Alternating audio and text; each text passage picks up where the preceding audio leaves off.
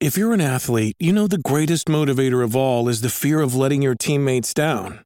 After all, a team is only as good as its weakest link. So you owe it to those wearing the same jersey as you to be your best every time you step on the field. That's why there's no vape in team.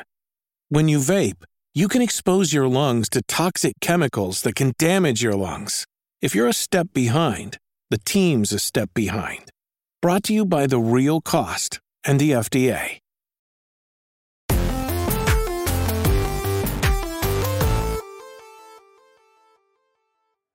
Yo, what's up? Welcome to Kind of Funny Games Daily for Wednesday, November 16th, 2022. I'm one of your hosts, Blessing Adeoye Jr., and I'm joined by LaCroix Poppy himself, aka my fellow Forbes 30 under 30, aka Tim Ma fucking Gettys. Bless Anthony Carboni is a fantastic man and an even better person. But what's the where's the but Uh, well, th- was no but. Well, Okay. the only uh, you know there, there's There a slight not be. but. There's a slight but. The slight but is that I wish that he was more similarly sized to me, because no. Uh, no. What, what, Similarly sized? Like height wise or Yeah. like body? yeah, I love No, I, I, love like being able to look our height. You know, yeah, I love being able to look Anthony and Carboni in the eye and be No. like, me and you are brothers in arms. I love yeah. I love this Just is funny, so funny. uh, funny average height men. I mean, I, I value Anthony Carboni's height average so much. height above average. though. When I I see this value man- Anthony Carboni's height. Oh when my I saw when I met him for the first time at the Game Awards, we were doing like a uh, like a Game Awards after party type deal, right? And I see this man walk up, and I'm like, you are the most swagged out, most charismatic, attractive person. And you're my height. That's what I'm talking about, Anthony Carboni. I fucking love that. Someone's dude. got to rep us. You Somebody's know, got to Bless? rep us correctly. I love that so much. I love that you immediately like took it that direction because where I was going with this Mm-hmm. is that I've known Anthony a very long time, and if there's one thing that me and him know about each other is we both have a love of dope jackets, right? Mm. And I wish he was more similarly heighted to me. I mean, I, I can go down. You know what I mean? I can meet y'all at your level if that would help you. Are you, are you trying to Uh, share jackets with with Anthony? Is that what he, you're he for? often, for one reason or another, gives me his jackets. Whether it's oh he has two Mm. of them or um, it doesn't fit him too too well. Oftentimes he gets a jacket, it's too big for him, and then I get it. But the problem is I feel like there's a size in between us. So I rarely get, even if it's bigger than him, it's not the right level of bigger than him. You know? Mm. So it results in me wearing dope jackets like the one I'm wearing. It's just a little tight. tiny. A little tight. I, it looks good from where Oh, I'm that sitting. looks good. What are you talking Honestly, it looks perfect. Perfect No, like- size. Uh, it's a little bit above the waist. Yeah. Yeah. when you're stretching, that's a little bit abo- above the waist. Honestly, sometimes that's a good that's a good style right there. You know, Honestly, yeah. Like I, I like clothes that fit, fit real tight. That's a good look. Tim. And Holy honestly, Tim, shit, I'm digging dude. this. You are swagged out. You're looking great today. Later today over on YouTube.com/slash Kind of Funny, uh, talking about Screen uh, uh, Andor at 11:30 a.m. Let me tell you, I don't. I've not told Greg this, Hmm. but I, I've been uh, dressing up whenever he's on the show, right? So I can make him look bad. I've been dressing nicer when he's when he's on kind of funny games daily, and he calls it every single time. He's like, "Oh man, bless, you're coming in every single day, looking great." And I'm like, "You don't understand that I'm playing the long game. I'm making you feel bad about yourself, all right? Because you're Greg Miller. I don't need you to be, be all high and mighty, right? I need to knock you down a few pegs." Uh-huh. But then I come and I sit with you, and I'm like, "Damn it, I need to bring, I need to bring, I need to come correct." I appreciate when I'm hosting that. Tim Gettys. I appreciate that. So I'm no, it's been, that. It's been three years of working from home. That hasn't stopped me from accumulating the drip. Accumulating You know what I more mean? bomber jackets. I got more jackets and more Jordans than ever. God now I get to wear them all because this. because this is kind of funny games daily. Before we even get into that, I want to give a, a shout out, a happy birthday to Shigeru Miyamoto. What? 70 years. He is 70, years 70 old. years today. old. A legend. A, a true legend, man. Like I, there are very few people in the industry. I mean, I know that like we're talking about Miyamoto. I almost don't even need to say this, but um, what I want to say is uh, I've been in this industry a very long time now, and I've been around a lot of people, met a lot of people, been in awesome situations where we've got to meet celebrities of every level, essentially. I have never seen people react around someone the way the games industry reacts when Miyamoto's in the room. Like hmm. people turn into children instantly. But it's like they're the most respectful children. It's the weirdest thing. It's like God just walked into the room. It's like, oh, I up. revere this man, but also I Everyone's just fear like, this oh man. shit, be cool, just be cool. And it's so funny because it doesn't matter how rambunctious people are, how charismatic people are. They just chill. They're just like, I'm gonna follow his lead. I'm gonna follow. What type of day is it? What type of day it is thumbs it? up? You know I mean? thumbs down? Is the reverse GIF or is it the GIF? Where he's going, I, I'm, I'm going. we don't Uh, know. But anyways, Funny enough, I, I, I saw a post on uh, ResetEra the other day that was like, you know, so what was up with Mario or uh, Super Mario Brothers, right? Like, give me the laydown of like what made this game special at the time. And going through the thread, right, it was a lot of people being like, "Oh man, it was a step forward. Like graphically, it, w- it was incomparable to like anything that came out around it. Right, it just stood out. It looked looked good. It played played well uh, better. It had secrets. It had a scrolling screen. It had all these things, right? And as I'm as I'm reading through these, I'm learning a lot, obviously, because like I wasn't around around the time the Super Mario Brothers came out, so I didn't get the actual like cultural context around that. But even still, my first time playing uh, through Super Mario Brothers, the original one, was through Super Mario Brothers Deluxe on the Game Oh, Boy. yeah. yeah, that was my first time actually playing all the way through that game. And let me tell you. Even playing that game in what that was maybe early 2000s, like maybe oh yeah, maybe 98, 99, 99. 8, 98. Even when I was playing through that game then, even then I was like, this is fantastic. Oh, yeah. Like, I, I love this video game. Oh, yeah. Right? A game that can stand the test of time like Super Mario Brothers. Like, goddamn. I mean, What a, a game that can stand the test of time like Super Mario Brothers and then be upped so much to the levels of Mario 3 and Mario World Mm. in such a short period of time, uh, it is just absolutely incredible. And then not only that, we're just talking about Mario. Like we're talking about the man involved with Zelda, with Pikmin, with Star Fox. Like it is insane the contributions that he had to video games from software, from a hardware level, every single thing. Uh, I I am, am lucky enough that I've met him a couple times now. Um, but it is, I've said this many times in the shows, one of my life goals is to get my copy of Super Mario All Stars Plus World, my first ever video game that I owned, signed by him. You, you still have a copy? Oh, of course, of course, yeah. And I, I, I have it, and I, it was a. Every time I met Miyamoto was like way, way earlier in my career, and I just didn't have it on me. I didn't think about it. Now I'm prepared. Hell yeah. I have that thing ready in case, like, if there's ever a time I talk to Graham, like, you think Miyamoto's going to be here, and he's always like, no, Tim. And I'm like, one day he's going to say yes, and it'll be my moment. Well, Miyamoto, we salute you. Happy birthday. Have a great 70th birthday. Get turned. Get turned, Miyamoto. But Tim, Get enough- on them mushrooms. Get on, get on, oh my God, get on the shrooms, Miyamoto. Enough about that. Let's talk about today's stories, which include Sony Santa Monica having a lot in the works, that Xbox streaming console is on hold, and more because this is Kind of Funny Games Daily. Each and every weekday at 10 a.m. live right here on youtube.com slash Kind of Funny Games and twitch.tv slash Kind of Funny Games. We run you through the nerdy news needs to know about. If you're watching live, you can correct us when we get stuff wrong by going to kindoffunny.com slash you're wrong. If you don't want to watch live, you can watch later on youtube.com slash kind of funny games, or you can listen later on podcast services around the globe by searching for Kind of Funny Games Daily. Remember, you can use Epic Creator Code Kind of Funny on all Epic Store and Epic in-game purchases like Rocket League and Fortnite to help support the channel. To be part of the show, head to kindoffunny.com slash KFGD to write in with your questions, squad ups, and more. And remember, patreon.com slash kind of funny will get you the show ad-free, plus a bevy of bonus content. BBC. Housekeeping for you. A new kind of funny podcast where Greg does something absolutely insane to start the show is now up on youtube.com slash kind of funny and on podcast services around the globe. and it just keeps going. I- It's like it was an hour and a half that I had to sit there. I had to deal with the the shenanigans, the tomfoolery, the The aftermath of what happened the the first aftermath of everything. three happened. minutes of this episode. And then me Andy is a true artist. Like there were so many revelations in this. let me tell you, Mm-hmm. I this is this is a reason why you should actually go to patreon.com. So it's kind of funny to watch the show because I'm I'm here doing my work yesterday. You know, I'm recording a video. Uh, I'm, I'm recording a video. Let me not talk about what that video is. I'm recording a video here. I'm doing work. I'm doing my job, and then I just hear just crazy sounds coming from the office of both Roger and Joey going, "What the fuck? What's happening? What the fuck?" And like I come out and I'm like, "Well, what's going on here?" And they're like, "Greg just did XYZ thing," and I'm like, "No, he didn't." And I go back and I watch it. And I'm like, "Yo, only live." You know, like uh, the fact that the fact that people that they saw that live and the Patreon audience got to see that live. What an incredible moment. Yeah. Honestly, Go check Ni- that out. n- this image just right here, It's great. it- you know, it's a uh, one image is worth a thousand words. Just Nick's face is worth a thousand Look, words there. You know, God the damn. thing is, everyone's crediting Nick's face here, which is a good face. But I really want to bring attention to the freaking satanic. like, I, you look at this and you can hear this picture. You look at this and you can smell this picture. God damn. that hot coffee. Greg Miller, hot coffee. Of course, a picture's worth a thousand, uh, a thousand words. A video's worth a thousand pictures. So go check check out that video. Thank you to our Patreon producers, Morgan Lorraine, Fargo Brady, Christopher Rodriguez, the Kind of Funny Destiny 2 PC Clan, Tall Tree 81, Joseph A. Carlson, One Up Pest Control, Carrie Palmer, Elliot, Brian Cheney, Trevor Starkey, Super Daddy Kyle, Undertopian, David Mindtell, Mind Freak, Eric Velasquez, Scotty Wyatt, Alex Greedle, Al Tribesman, Jason L, James Davis at James Davis Makes, Mick at the nanobiologist Abramson, Ryan T from Tennessee, Derek Gareg, and Donald Eccles. Today we're brought to you by Rocket Money, Policy Genius, and Shopify, but we'll tell you about that later. For now, let's begin with what is and forever will be the Roper Report. It's time for some news. We have seven stories today. A baker's dozen. starting with our number one.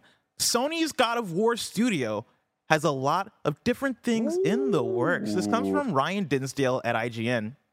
Sony's Santa Monica studio may have just shipped God of War Ragnarok, but it seemingly has no plans to slow down thanks to multiple projects in the works. Speaking to the Los Angeles Times, Santa Monica's creative director, Cory Barlog, said the studio is currently, quote, spread out on a lot of different things, presumably including the project he moved, he, he moved to after leaving God of War. It's unclear exactly what these projects are. However, as Barlog refused to give anything away. Santa Monica also has an external development team that publishes third party games like Hohokum and Twisted Metal, so these could also be included in, in the projects mentioned. That being said, Santa Monica has over 200 employees, and though the majority of these were likely working on Ragnarok, the long awaited sequel was completed around a month ahead of its launch on November 9th. Given this is only only last week, Santa, Santa Monica is yet to announce what it's working on next, but it's likely to have at least one or two major game projects in the works. I, I know for a fact, right? Sony Santa Monica probably sees the headline of the show, probably sees this article, and they're like, "Oh, god damn it! Just let us rest for a second. Let us Yeah, rest. We just got yeah. done working on a game." But that said, Tim, right? Cory Barlog saying that they have they're they're, sp- they're spread out on Yeah. a lot of different things. I mean, Corey is a smart, smart guy. He knows how the internet works. That doesn't mean He's that people are guy. flawless. Yeah, there we go. Yeah. Yeah. Uh, not only does that mean that like he understands how the internet works, uh, it means that he knows that his words are going to turn into headlines. So it's like I feel like he. He, not to say he knows better. He wouldn't phrase things that way if he wasn't comfortable with that being out there. Hmm. Again, everyone makes mistakes. Everyone slips up. Things are out of context. Whatever. This is from the LA Times. This is a high-profile thing. Sony PR isn't just letting any little thing slide. So these Oh, yeah. words, I think, carry as much weight as it sounds like they do. Uh, 200 employees at Sony Santa Monica. Not nearly as much as I would expect for a game of the quality Yeah, of God of War. that Right? polished, the that scale, has the- that the- scope. Exactly. And, you know, PlayStation Studios, we, we know kind of are, have the ability to use teams and people that aren't part of their team. So that 200 also includes, you got to imagine HR and like a lot of the administration stuff that's at the Sony level. So still very impressive for um, what 200 people can pull off. What else are they working on? How big can those things be? How far along in development are they? Those are the bigger questions, especially when you look at Cory and his involvement in Ragnarok. And we knew that he was moving on to something else. What could that something else be? I honestly, uh, Sony Santa Monica has ascended to that that level that Naughty Dog's at, and and uh, very few others where it's like I don't care what it is, I'm interested. Whether it's an IP I know, whether it's a new IP, whether it's big, whether it's small, like I am interested in giving it a shot.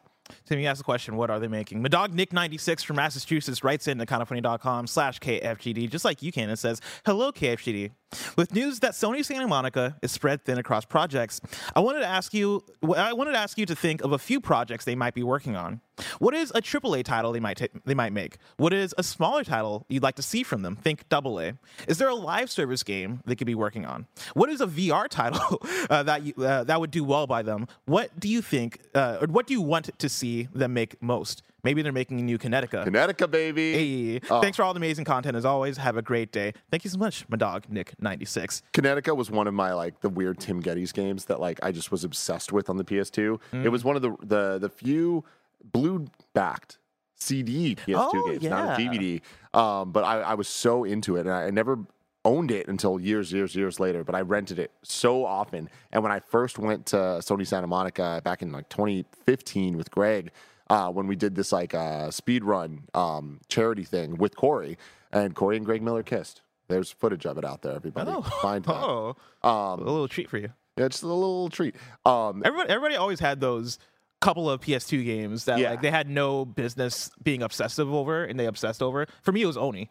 Oh yeah, Yeah, I mean, Oni's a similar vibe of like, Yeah. oh, you if you were there, if you were playing PS2, you at least knew of these. Yeah, you knew of Oni and you played it, and you're like, oh, this is a video game. And then maybe you're like me, and you're like, you played that video game multiple times for some reason. And uh, Sony Santa Monica's uh, studio is so dope. They're still at the same place, and um, they have a lot of memorabilia and posters and things of all the projects they've worked on.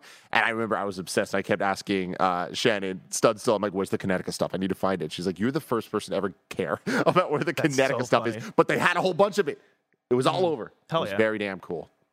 what AAA title might might they make? I mean, I feel like I'm It's not- rough, right? They're gonna make more God of War, Yeah. right? Like that is the natural progression of having an IP that right now is Sony's number one in their top three IP, let's say, right? Maybe Mm. number I'd say number one right now, right? Let's let, uh, excluding Spider-Man from the conversation. I guess I don't need to. Top two IP. I think you're gonna make more God of War. Yeah. I think that's natural. But the, the natural question though is when, right? Is the project that Cory is working on is that God of War related, or is it something else? And they're just uh, you know they're they're gonna take a break from God of War for you know like a generation or whatever. I, I personally, and I don't think this is what they're going to do, but I am bummed that we didn't get more Lost Legacies. Like, I Yes. personally would love.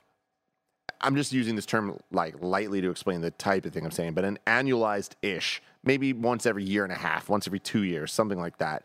Smaller adventure that is, yo, this is the narrative and treating it more like episodic content, but not in the way that like Telltale's The Walking Dead is episodic, but more just like it's building a story over time with characters that we know that allow us to kind of like get deeper into different relationships than the core games uh, have given us. And I think that Lost Legacy is a perfect example of that. You know, that five to eight hour experience that has that AAA polish and scale.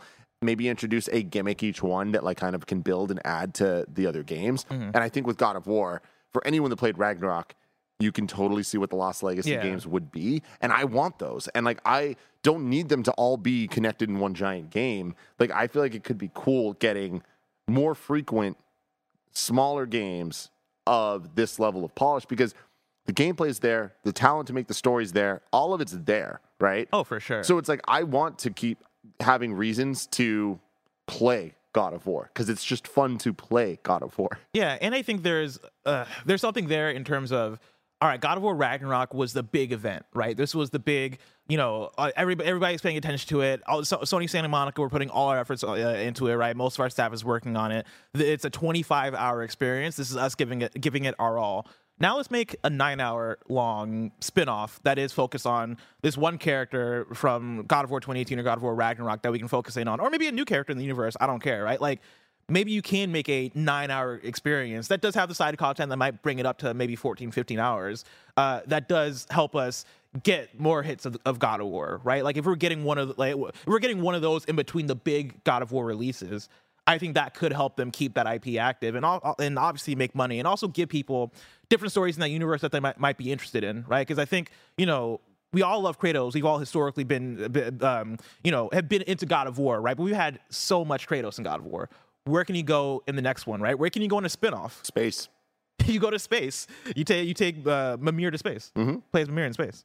I love it. Yeah. Yeah. So I think, I mean, obviously, I think that's for sure on the board for them. Um, there's a lot of talk around them working on a new IP. I right as I was uh, compiling these stories, right, I was like, all right, let, us see what the what the talk is around like.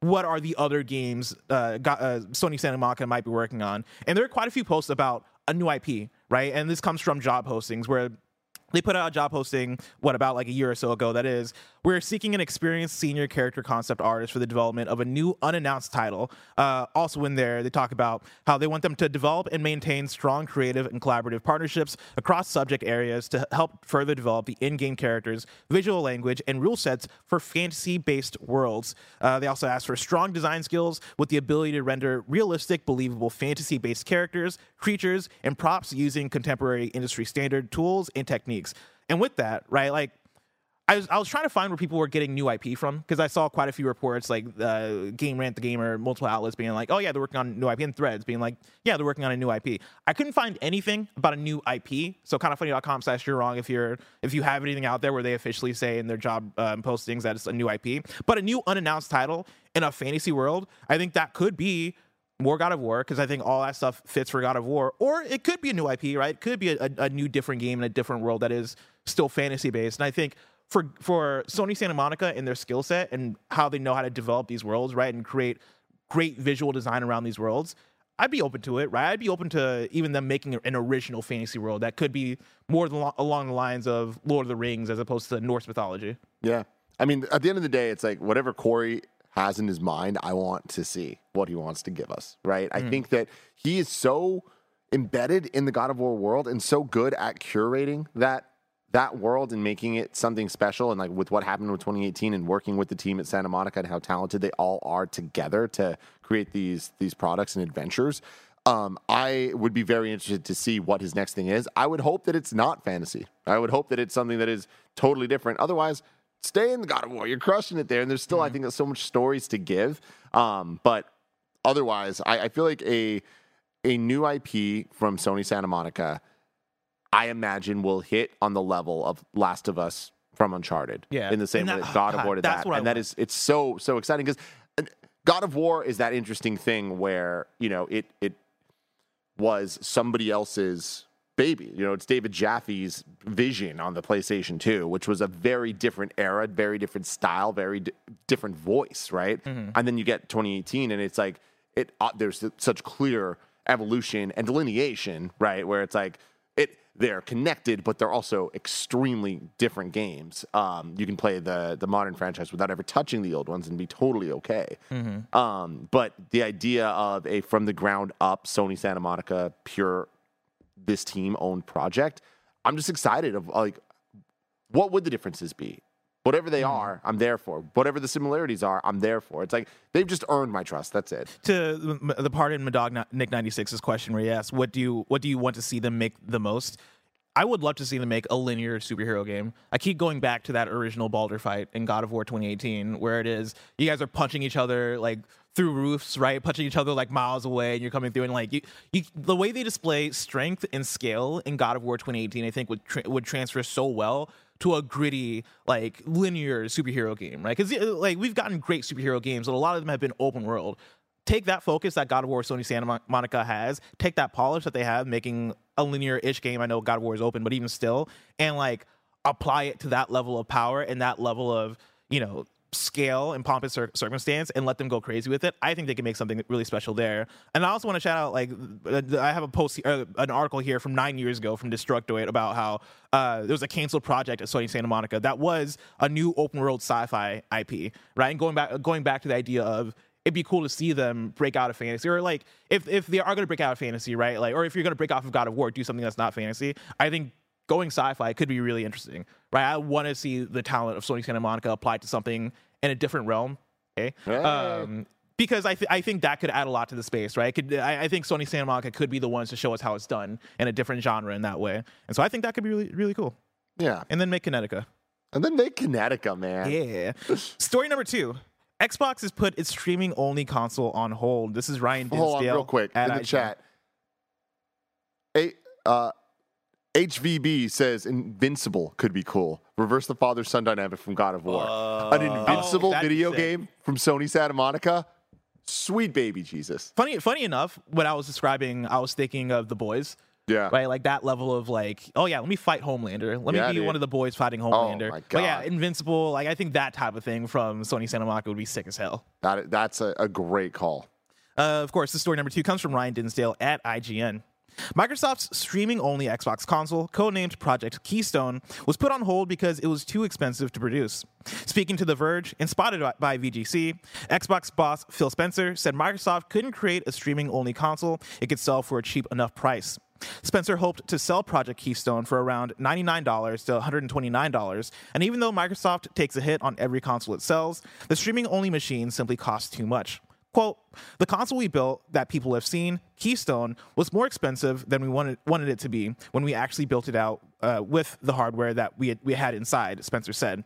Quote, we decided to focus that team's efforts on delivering the smart TV streaming app, end quote. Especially as Xbox already offers a cheaper next generation console in the Series S, which retails for $299 compared to the Xbox Series X's $499. Spencer said Microsoft would need to sell Project Keystone for significantly cheaper to make it a viable option for customers. Quote, I don't want to announce pricing specifically, but I think you've got to be $129, $99, somewhere in there for that to make sense in my view, end quote. He said, Tim Gettys, do you agree? I do totally agree. I've been saying I think this thing needs to be as cheap as possible. Like even I think 129 is like that is the too much. absolute highest end, and I think a bit too much for what this product is, especially in relation to what products are already out there and how Xbox has its offering of um, price points for entry into being able to play its games, especially when you look at the cloud side of things and uh, being able to just use your phone and uh, subscribe to Game Pass and get all that stuff. Um, but I, I think this is great. I think the shift to focusing on the smart TV apps is very important. That is going to be the difference maker over time because that means you don't even need to buy anything else. It's just the thing you already bought gives you the ability to play Xbox games.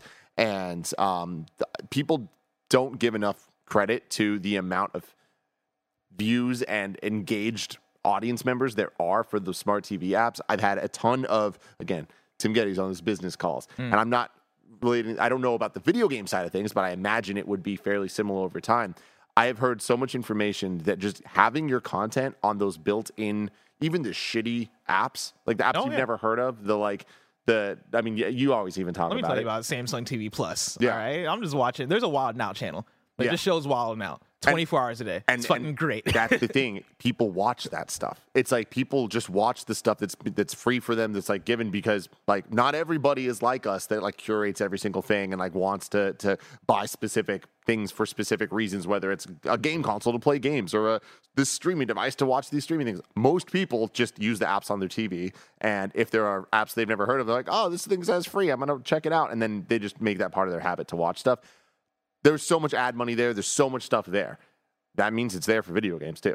So if Xbox figures all this stuff out and just makes it work so that people that already have the stuff that have now for years been used to watching uh, these random apps and watching TV shows and stuff on their TV, now they're like, oh, I can play games too. It's going to happen. How- Is there how, how do we get a 24 hour kind of funny channel on Pluto? Uh, real talk. I mean, Because like we have so the, much content. the answer is I, I like respond to emails that I get all the time from everybody trying to get us. There's just so much money in this this business, bless, and it's like again, a lot of it is Mm-hmm. Do they not see the video money. wall? Pluto, look at come this on, video Pluto, wall. Pluto, where you at? Come on, bro. You know, no, Or I'm trying Roku to. TV. You know, We're going like- up to Peacock. I want to be right next to Twisted Metal. Oh hell yeah, let's fucking go. I want to bring in this question from Aiden from Edmonton, who of course writes in to kindoffunny.com slash KFGD, just like you can, and says, Hey KF team, The Verge reported yesterday that Xbox has pushed back its streaming stick console. How do you see this affecting the future of game streaming? Will we ever get a dedicated stick from Xbox, or will it be built into other devices like Samsung TVs? Thanks, Aiden from Edmonton. And I think I don't think the the, the uh, Xbox, you know, putting the stick on hold or putting the console on hold because I, I still think I now I think of it as more of a Roku than a Chromecast, right? Like I feel like it, it seems I think the reason why it gets up to that is because there's some processing and, and some there, there's some power being put into it to make those games run well, right? Along with it being based on cloud streaming. That's my assumption. Kind of funny funny.com says you're wrong if there's articles about that. But uh, with that, right, I don't think this is a, oh man, this pushing the stick is going to affect where cloud streaming is. I think it's the reverse, right? I think it's just the state of cloud, of cloud streaming. Cloud streaming right now, the way I look at it is as a great additive feature, but not as a great core feature. I think it is tough to sell something that you are like, hey, there's a video game device that you are only streaming on because streaming i just don't think is in that place yet. I think maybe in the future right maybe in the next five to ten years or something along those lines maybe that becomes more a thing that people can rely on and people are willing to spend $129 on to then have that be their core experience of playing the game.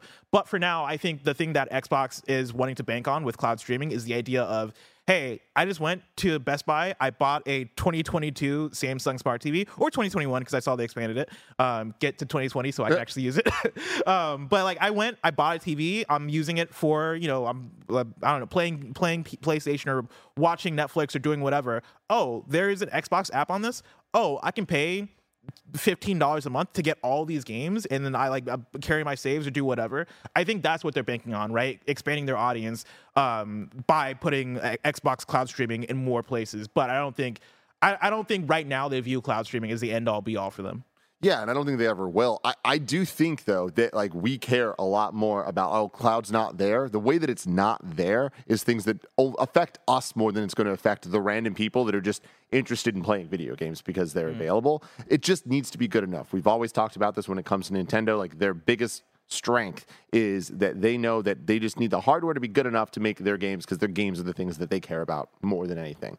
Xbox, I mean, I'm not even going to make the jokes. But where Xbox is right now, they know that they care about the software and that they're building this out, and that their offering is Game Pass. So getting that in the hands of as many people as possible, where it just it works enough, is the most important thing. Uh, when it comes to the processing power and all of that, I think it's less where the cloud, the state of cloud is at. I think it's more the state of the hardware itself. Like I think that the costs um, are of the supplies are the things that are driving the delay of this whole thing. Um, but even looking at the like you bringing up uh, Roku versus uh, Chromecast, even Chromecast.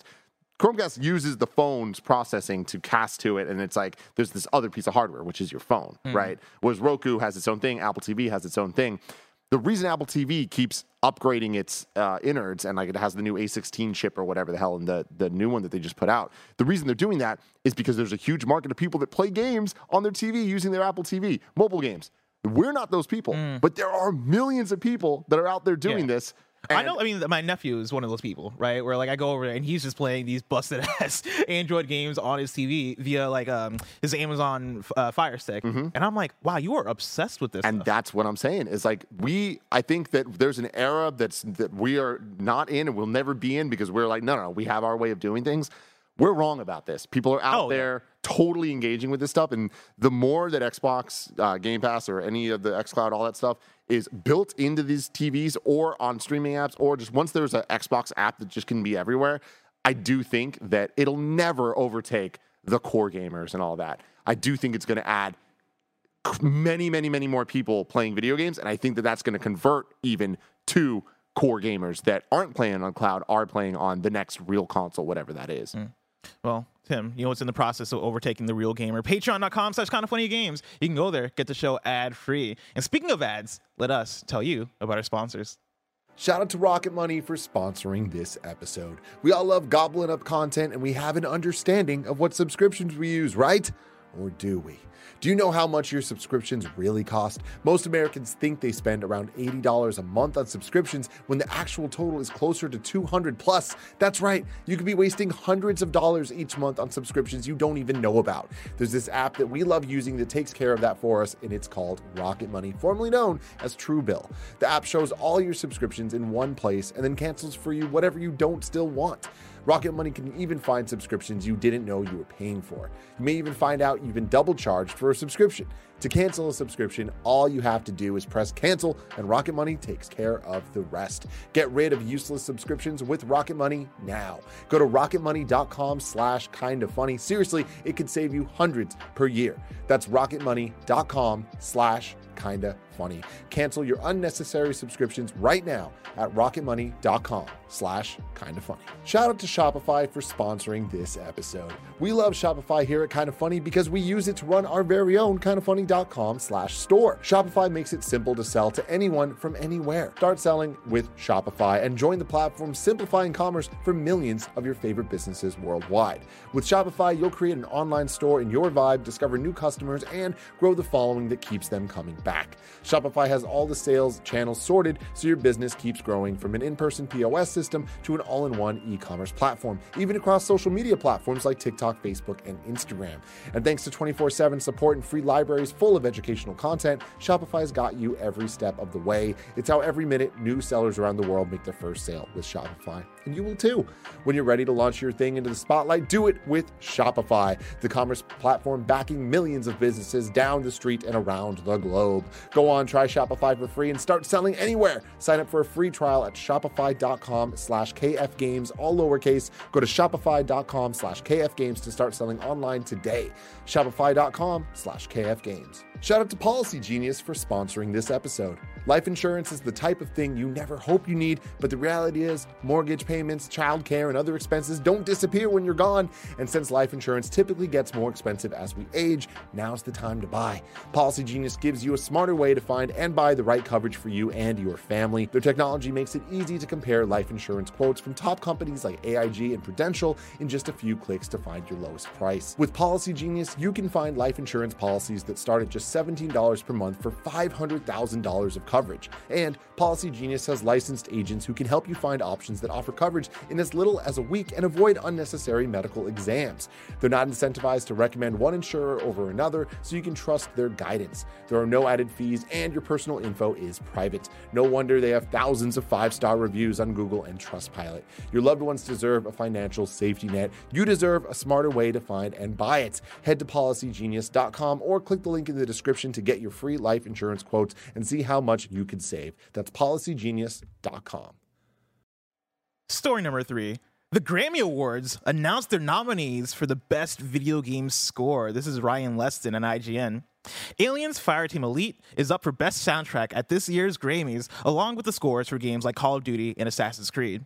The full list of 2023 Grammy nominations was announced earlier today, with Best Score Soundtrack for video games and other interactive media, including some surprising names, including Aliens Fi- Fireteam Elite, uh, of course, done by Austin Wintory, uh, Assassin's Creed Valhalla, Dawn of Ragnarok, uh, Call of Duty Vanguard, Marvel's Guardians of the Galaxy, and Old World.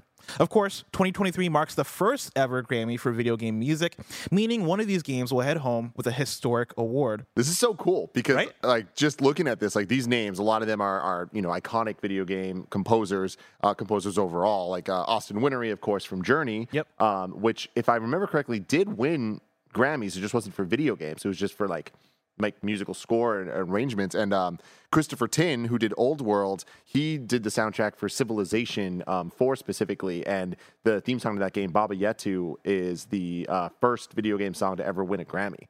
Um, which Interesting. is really damn cool. Holy cow. Uh, and then Bear McCreary Of here, course. the Call of Duty Vanguard. He's from God of War Ragnarok, Yep. Walking Dead, the TV show. Um, and little known fact, uh, he and his people had many hands in the kind of funny animated series theme song. Um, Wait, really? where where Corey McMaster used to work for Bear McCreary. We recorded it like in their studio, and an, That's an awesome. extra fact that like people don't know, like uh, for some reason it like just gets lost. The kind of funny jingle, the do-do-do-do-do-do-do-do-do-do-do, that's from the animated series theme song. It's just like the random like bass line of it, like towards the end. Um, Interesting. So we just took that and turned it into the jingle. But anyways, yeah. Bear McCreary Bear had, a, had, a, McCreary. had part that. Shout out. Yeah. Uh, of course, music from video games has been eligible for Grammy nominations since 1999, when Civilization theme, Baba Yetu, uh, winning the award for go. Best Instrumental Arrangement in 2011, and the Journey soundtrack earning a nomination in 2012. Your boy knows what he's talking about. Let's go. now, after years of lobbying from game studios, yeah. hey, uh, the Grammys gets its own video game category, with Marvel's Guardians of the Galaxy looking like a strong favorite. This, Yeah. yeah, this is awesome. It is awesome. You know, once again, my boy Tee Lopes getting straight up robbed, man. Shredder's Revenge, baby. Now, Where's it at? Mike, Why is Shredder's Revenge not winning the like, Grammy? uh, Mike- all of these games are from last year, right? That's what I was gonna say. Yeah, I think uh, the the window for this is 2021. Gotcha. Uh, I imagine because yeah, Aliens Fireteam late last year, Valhalla late last year, Vanguard late last year. I guess all these were like uh, fall last year, so I don't Well, know what the Sonic window. Mania came out in 2017 and it didn't get a goddamn Grammy. So That- something's wrong. Oh, one thousand percent. Yeah. Tee Lopes getting triple robbed. Ex- Um, Guardian score I thought was pretty damn good. Um, I, I thought yeah. it stood alone. Uh, Call of Duty I'm unfamiliar with, but there's just that level of polish. And when you get Bear McCreary, it's like, come on, like there's this money here. Like when you look at this, I think it tells a very clear story of what they're looking for, and it's not video game score as much as it's score. Which I don't know how I feel about. Like I, I, I do love the fact that these games are getting respect. Of course, yeah, Bear McCreary, fucking talented, right? And like knows how to make a score. Uh, uh, Austin Wintory, again, fucking talented, knows how to make a score, right? Guardians of the Galaxy had a great score, but. Uh, if you're gonna have the category be, hold on, let me find the exact. Let's see, best soundtrack. Send me the actual category. Best score soundtrack for video games and other interactive media. Best score soundtrack for video games and other interactive media. I think where we get caught up here is the word score. Right. Yeah. I think that they are they are when you look at this, they are talking about orchestral scores. And I know that score could also mean there's could be electronic features and whatever, but I feel like th- I would imagine I mean I know because that's my, my my my thing is that video game soundtracks and video game music is is so varied and diverse and i feel like it'd be worth it if you're gonna do a, a video game category to be all inclusive of that Yeah. right I, I'm willing to bet that all of these have actually fully orchestrated soundtracks with real orchestra, like a real, like there was a com- the composer was in the Mm-hmm. room, like actually making the stuff happen. It's not MIDI or anything. Which okay I, I'm just trying to like understand honestly, where it's come from. I'm not so- saying this is how I would do it. yeah and from that from that angle i can see how they come up with this list because yeah that was gonna be my first initial reaction of like oh man, they're definitely better soundtrack. Or, There, there are great soundtracks I think deserve love aside from these, right? Like Aliens Fireteam Elite, even though shout out to Austin Wintory, wouldn't be the first one that hopped in my, my But you mind don't know. I You think of didn't music. listen to it. I mean, I played it though. I play. I Oh, played quite a okay, bit. okay, yeah, of okay. Aliens Fireteam Elite, right? And like that's not the first thing that comes to mind when I think of soundtrack, right? What I do think of, like Deathloop had a fantastic soundtrack, right? Uh, Guardians of the Galaxy, I think that it does make a lot of sense. But I go through Chicory. Uh, came out last year, and that was of course Lena Raine out there killing it uh, in that one as well. Too. Psychonauts 2, uh, NieR Replicant. I, I had a fantastic soundtrack. I mean, Tim, you're a fan of The Artful Escape. I feel like that's another one that could have been propped in there. Mm-hmm. Yeah, Guilty yeah. Gear Strive, Deltarune. And again, this is we're talking about dumb technicalities that at the end of the day don't actually mean this, but it's like I would I would call Artful Escape more soundtrack than a score, Okay. even though it's yeah dumb semantic bullshit. But like By that explanation, I think that makes sense. Yeah. Right. I'm not. I'm not too mad at this list. there's also a, a very clear Western influence here of when we look at what the games are, and I am Yeah. I wonder if over time, I mean, this being the first year that they're doing this category, I wonder if over time um, we'll see more Japanese representation uh, for the soundtracks for games, which is where I think when people talk about scores in video games, I think it kind of starts there normally, Mm-hmm. right? Um, so we'll see. What I, what I would like to see, because I do I do like the idea of separating score from from like just general soundtrack. I would like to see them add that in there as well. I know that's a bigger ask for the Grammys because it's the Grammys. So the, even getting this for them is probably like, oh no, we did you a favor, video game industry. But just like give me one more category that is Did best they do us a favor, or are we doing them a favor? we're doing them a favor, all right? We get, we're getting Austin Wintory and Bear McCreary. But yeah, shout out to these nominees. Hold on. While we're here talking about video game music and all this stuff, something we didn't talk about when we did our um, Game Awards predictions um, topic when the nominees were announced uh, a couple days ago on Monday. Uh, we were talking about the best soundtrack uh, category. Uh, yeah, we talked about that a lot. We Yeah. talked about Game of the Year a lot. We didn't talk about the fact that the Game of the Year medley that always happens is going to happen Yeah. with those games. I'll do, I'll, Elden Ring and God of War Ragnarok are going to be back Oh, to back. that's gonna be it's gonna be incredible. It's gonna be But in my mind, I was thinking we're gonna get some Kirby action. Like I was uh, very hopeful for Ninja Turtles. I was hoping we for Wu, yeah Wu Tang to come out. but but it's like all right. Let's. What are the Game of the Year nominees again? I don't know, Plague Tale Innocence three times. Uh, sorry, Plague Tale Requiem, Stray, Xenoblade. Which I've heard Xenoblade has fantastic music, so that Oh my should be god, great. Xenoblade's music is gonna be freaking awesome. yeah, Awesome. I hope that like the they're gonna have cats meowing for thirty seconds. Yeah the stray thing. Okay, cool. What what else are we missing there? Is that is that all that it is? Stray, Xenoblade, Plague Tale. Uh, God, oh Horizon, Horizon. Oh, and Horizon. Great music in Horizon. Oh my god. Oh yeah, and we I mean we even heard it already by the Game Awards Orchestra in 2018. Yeah, Uh, and they destroyed it then too. Um, And same with uh, God of War with uh, in 2018 as well. But I Yeah. hope they do something different because there's some new tracks in Ragnarok that go fucking hard, and I hope they use some of that. Yeah, I'm excited for sure for this. And Elden Ring's theme is so dope. But yeah, definitely bummed that we're not. yeah. gonna hear some what I other is. I'm like, uh, it's a, it's gonna be a great medley, but I'm like, man. If, if Wu Tang Clan would have came out during the medley, oh my god! And that and that transitions into God of War. Oh You know, my like god! uh, Kirby as well, like you were saying, Tim. Like that would have been so good. But again, I feel like so many people played the first two hours and we're just like, all right, I'm done. But let me tell you, Tim, those last like three hours and just everything's going on screen and everything that they play music wise is so goddamn good. Speaking of the Grammys, uh, I know this isn't video game related, but uh, best rap album nomin or best rap yeah album nomin- nominees. yeah. Terrible. All right, terrible. What are you doing out there in the Grammys? I lost faith in the Grammys ever since Kendrick lost to Macklemore. But even the, this is might be more egregious. like you guys missed out on some great albums this year. the That's how it goes. All right, That's do better. goes. Do better. But good job on the video game stuff. Story number four. Cyberpunk 2077 Phantom Liberty will be a paid expansion. This comes from CD Projekt Red. Or actually, this comes from Ryan Dinsdale at IGN. CD Projekt Red confirmed it. CD Projekt Red has confirmed that its major Cyberpunk 2077 expansion, Phantom Liberty, will be paid DLC when it's released in 2023. Speaking to Games Radar, CD Projekt Red's global PR director Radek Grabowski said uh, said that uh, while he couldn't couldn't yet confirm a price, the expansion wouldn't be more free DLC, akin to the recent Edgerunners update. Though players familiar with CD Projekt Red may have expected expected as much, this is the first time the developer has explicitly confirmed that Phantom Liberty will cost money. Some confusion is warranted, of course, since CD Projekt Red does typically release a lot of free content for its games, including the next gen update for The Witcher 3 Wild Hunt coming this December. Phantom Liberty is a much heftier edition with new story content and missions, however, as opposed to just uh, containing new cosmetics, weapons, and so on. Only a short teaser trailer has released so far, confirming that Keanu Reeves will return as Johnny Silverhand in the expansion. Let's go. He's heard warning V about an oath they just took, swearing allegiance to the new to the new United States of America. Game director uh, Gabriel Amatangelo uh, promised when it was announced that uh, Phantom Liberty is a new style of plot, a new cast of characters, and an exciting expansion of Night City. Tim, you, I remember you played through Cyberpunk 2077. Mm-hmm. Yeah, Are you yeah, looking yeah. forward to the expansion? you know, I'm I'm a little cyberpunked out from it all, and like like that's just more how I play these games. Like, it takes a lot for me to want to get back into an expansion for a game. Like I think the the last time that I really did was Spider Man with the DLC, and even that I let all three of the DLCs kind of stack up, and then I just played them all as if it was like a longer experience.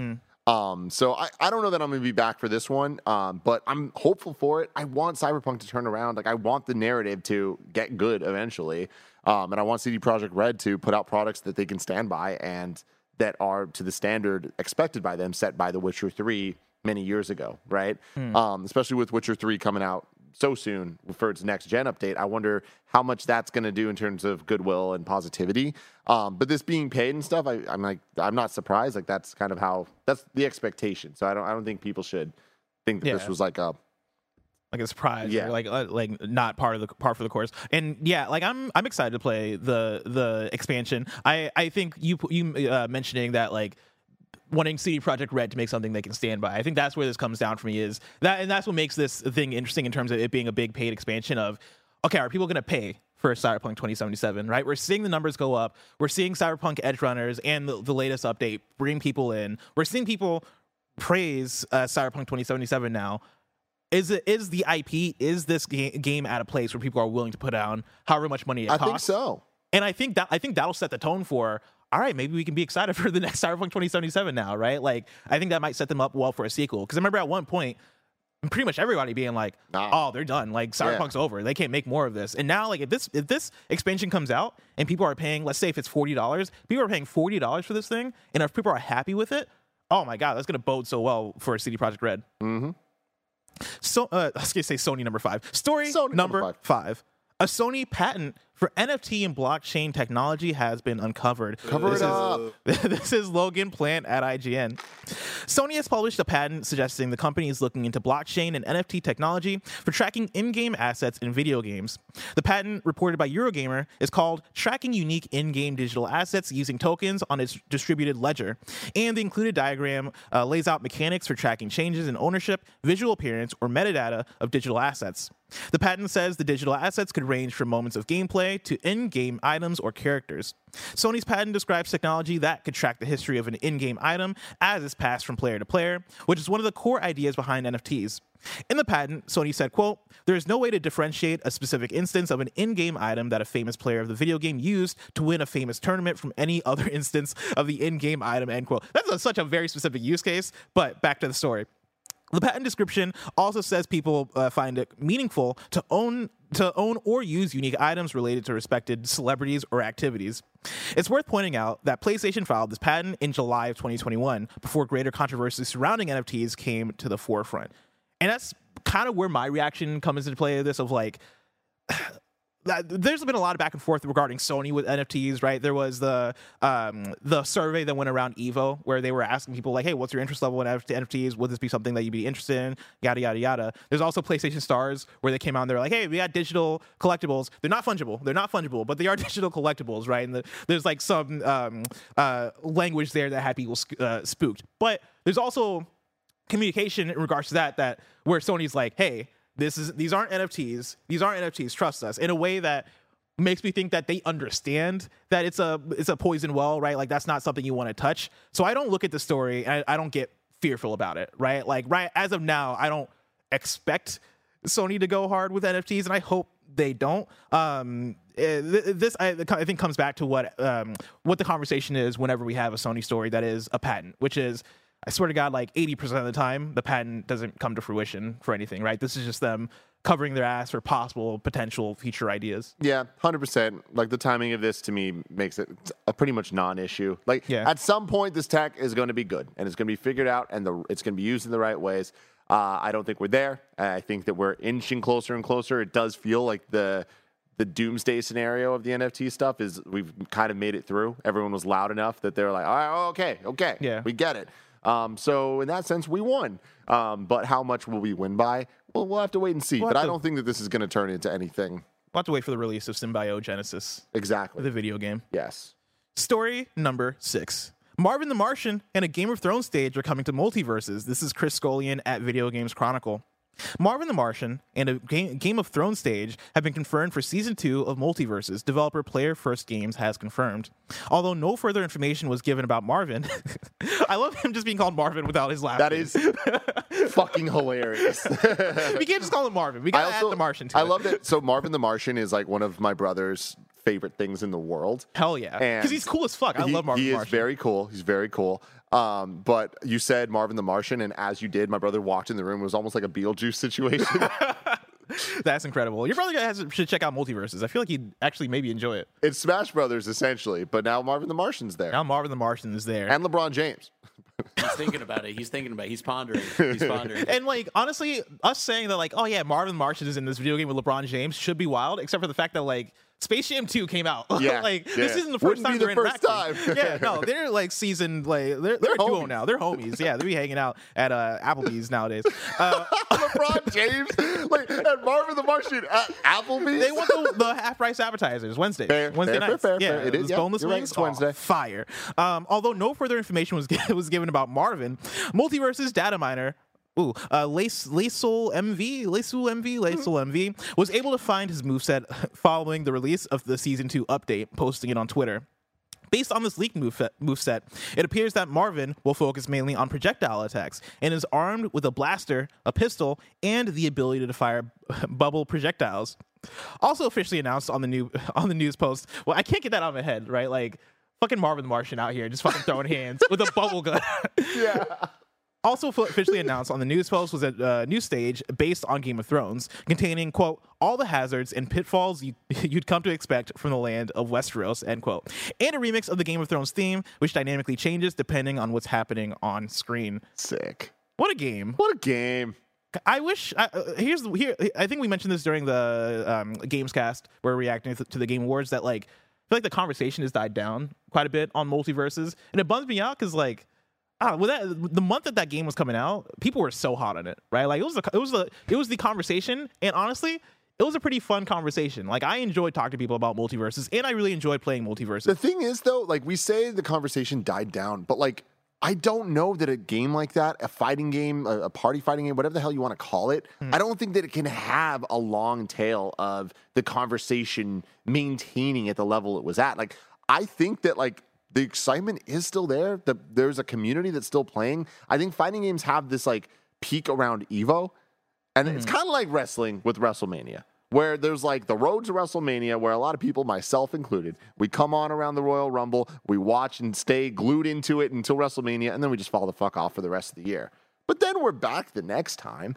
I feel like fighting games and Evo are a similar thing, where Evo kind of announces exciting stuff and gives games that their moment to like really kind of either prove themselves and up their ante and be like, yo, we are in the pantheon of fighting games and what it means to be be a fighting game this year. Um, And I feel like MultiVersus, we'll see next year. We'll see at Evo what Yeah. its course looks like and like what that conversation is. But I- feel like they're upgrading or updating the game at a, a, a pace good that pace. feels right. That by the time we get to that Evo, we might have a ton more characters and stuff. Yeah. So I mean, they're adding don't know. characters at maybe a faster pace than Smash Brothers, right? Like we're seeing. I feel like we talk about new MultiVersus characters quite a bit, right? Mm-hmm. Like Rick and Morty comes to mind. The um, fuck, what was the little? I can't remember what what character it was or what even property it was. Like it was like a little goblin character that got added that we were talking about. That was fucking wild. But yeah, like we're talking about MultiVersus quite a bit in terms of how much they've been. it's about Gremlins. Yeah, Gremlins. I think Gremlins is what I was ta- talking about. Yeah, um, but we talk about it quite a bit, right? In, ter- in in terms of the things that they're adding, and I think they're supporting this game quite well. I think that the only thing I'd push back on is the is the fact that I think MultiVersus should be the one breaking the mold in terms of the conversation around fighting games because it has been historically. All right, Street Fighter comes out and months later or half a year later, you get an expansion that has like a few new characters.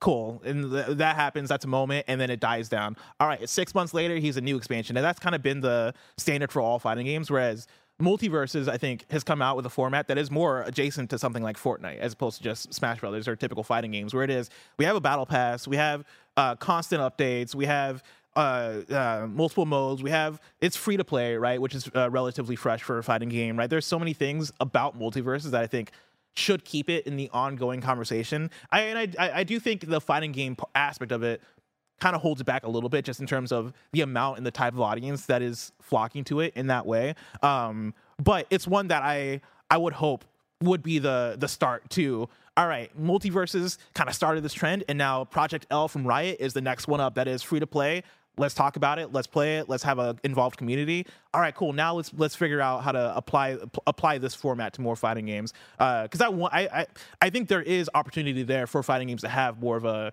consistent lively conversation around them right? And to stay in the mix in the way that plenty of other multiplayer games stay in the mix. Um, but it is difficult just because there's a lot of multiplayer games and online games and not all of them can be talked about all the time on the mainstream. And so we shall see. We shall.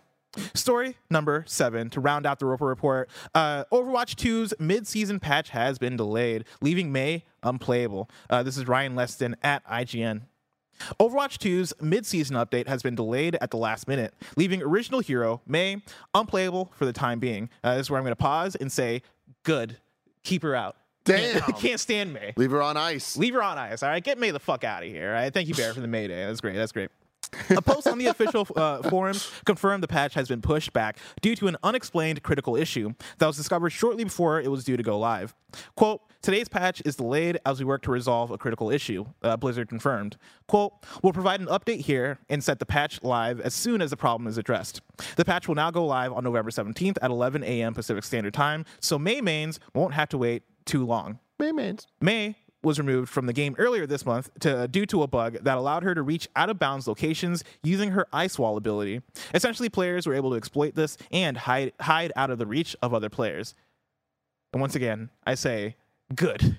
Keep her out. Tired of Mei. All right. Tim, mm-hmm. I'm excited uh, to see when Mei actually gets added to the game, but I hope it's so, so far away. Yeah. If I want to know what's coming out to mom and grab shops today, where would I look? The official list of upcoming software across each and every platform is listed by the Kind of Funny Games Daily Show hosts each and every weekday. Barrett, I'm going to send something to assets that I want to show and listen to at the end of the show. Do do do do do do do do do do do yeah. Out today, we got Call of Duty Warzone 2.0 for PS5, Xbox Series X, PS4, Xbox One, and PC. Wreckfest for iOS and Android. Monochrome, Mobius, Rights and Wrongs Forgotten for PC. So many words. The Forest of Drizzling Rain for PC. Ew. Tad the Lost Explorer and the Emerald Tablet. Tad. Tad, you know Tad. You uh, know me, Tad. For PS5, PS4, and PC. Lopin for Xbox One and PC, and then the Backbone One controller for Android is available now. Hell yeah. Let's go. We fucking did it. Greg Miller, order me one right now. uh, we got one new date for you. Hack through undead enemies and rewrite history when Samurai Maiden launches on December 8th for PS5, PS4, Switch, and PC via Steam. We have one deal of the day for you. Immortality is available on Netflix games. So we've been waiting for it to come to Netflix for you to play Immortality. Now it's there. Go play Immortality. I feel like you've been waiting more so than anybody else for Immortality to come to Netflix, so other people can play Immortality. oh, and you can 1000%. tell Because that. you all should play Immortality. It's a fantastic game. Five I- out of five you know, on the company the- scale. That might be how I play it with G. Hell yeah. Do it. Oh it. wow. Uh, because like, because it's you use your phone, right? Use your More phone. touchscreeny. Yes. That sounds like a better, better system than a controller. But I feel like you'd enjoy playing that on screen. Because it's, it's like a, it's a oh, well, movie. it's- it'd be on the screen. like you cast it to the screen? From my understanding, yeah, you use your phone as a controller. Wait, With for. it on the screen is this for Immortality specifically, or you just talk about Netflix? for Immortality. oh, really? I think so, right? I mean, I Kinda didn't look into this, dot but that sounds cool. Yeah. Well, I, I'll report back later. Yeah, please do, because that sound, sounds awesome.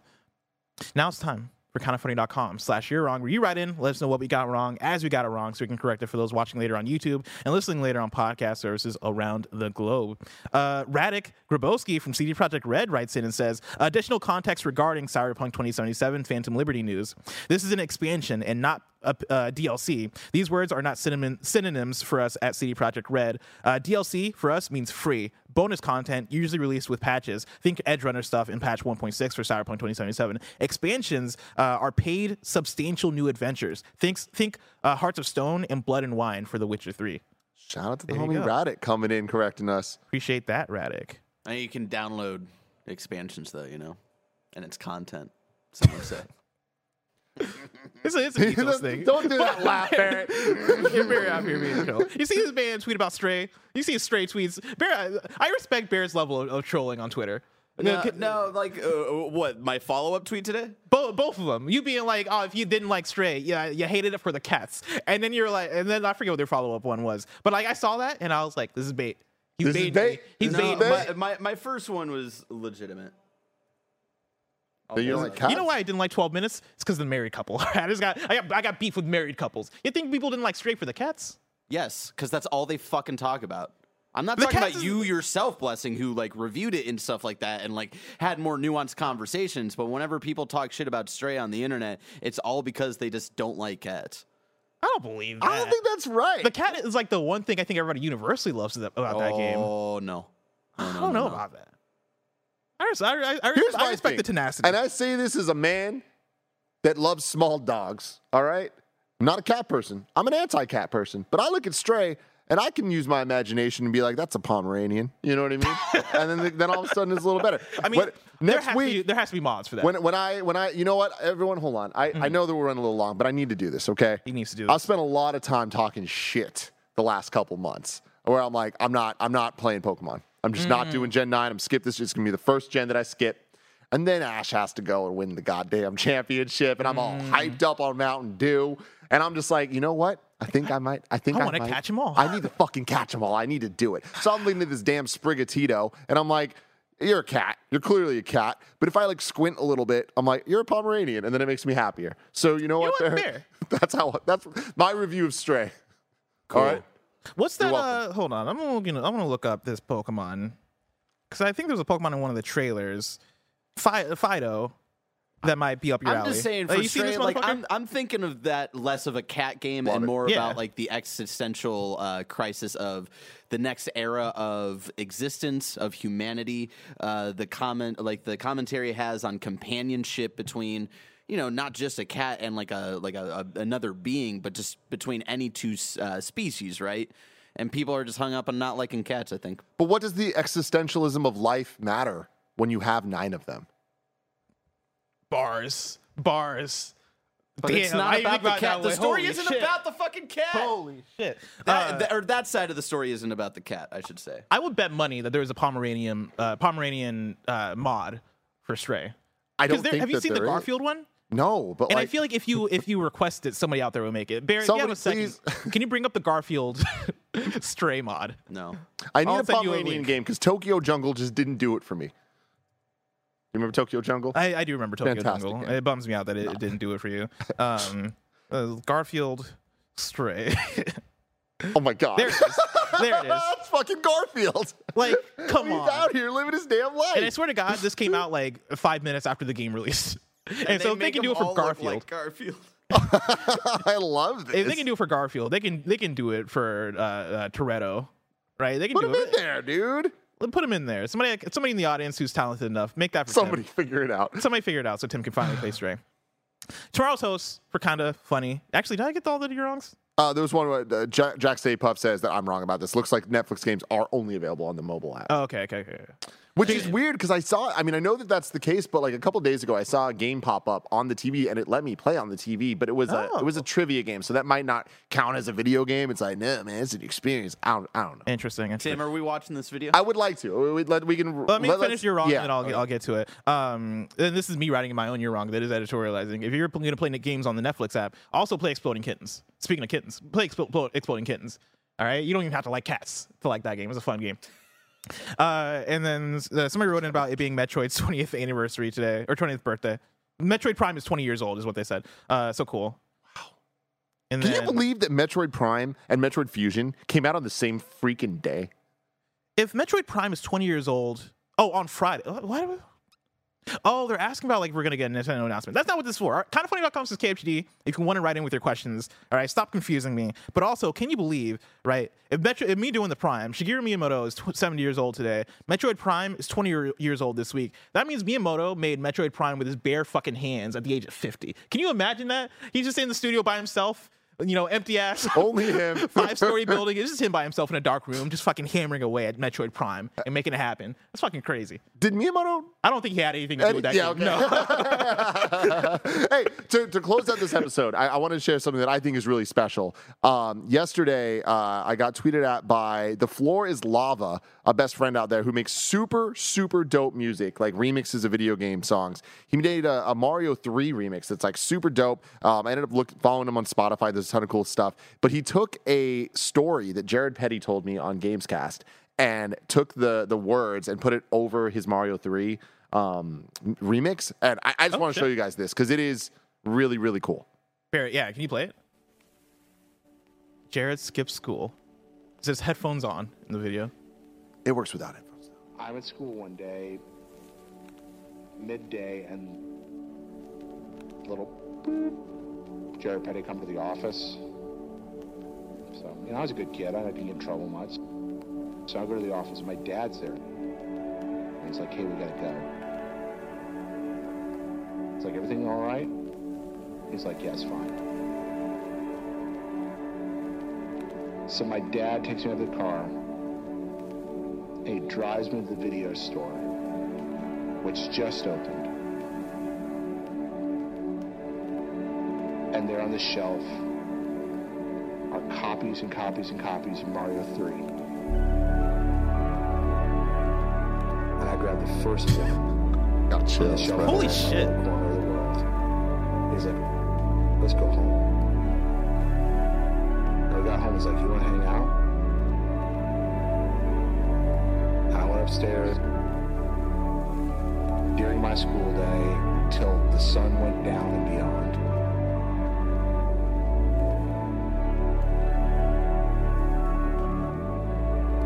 Why is this so And it was one of those sublime days of my life.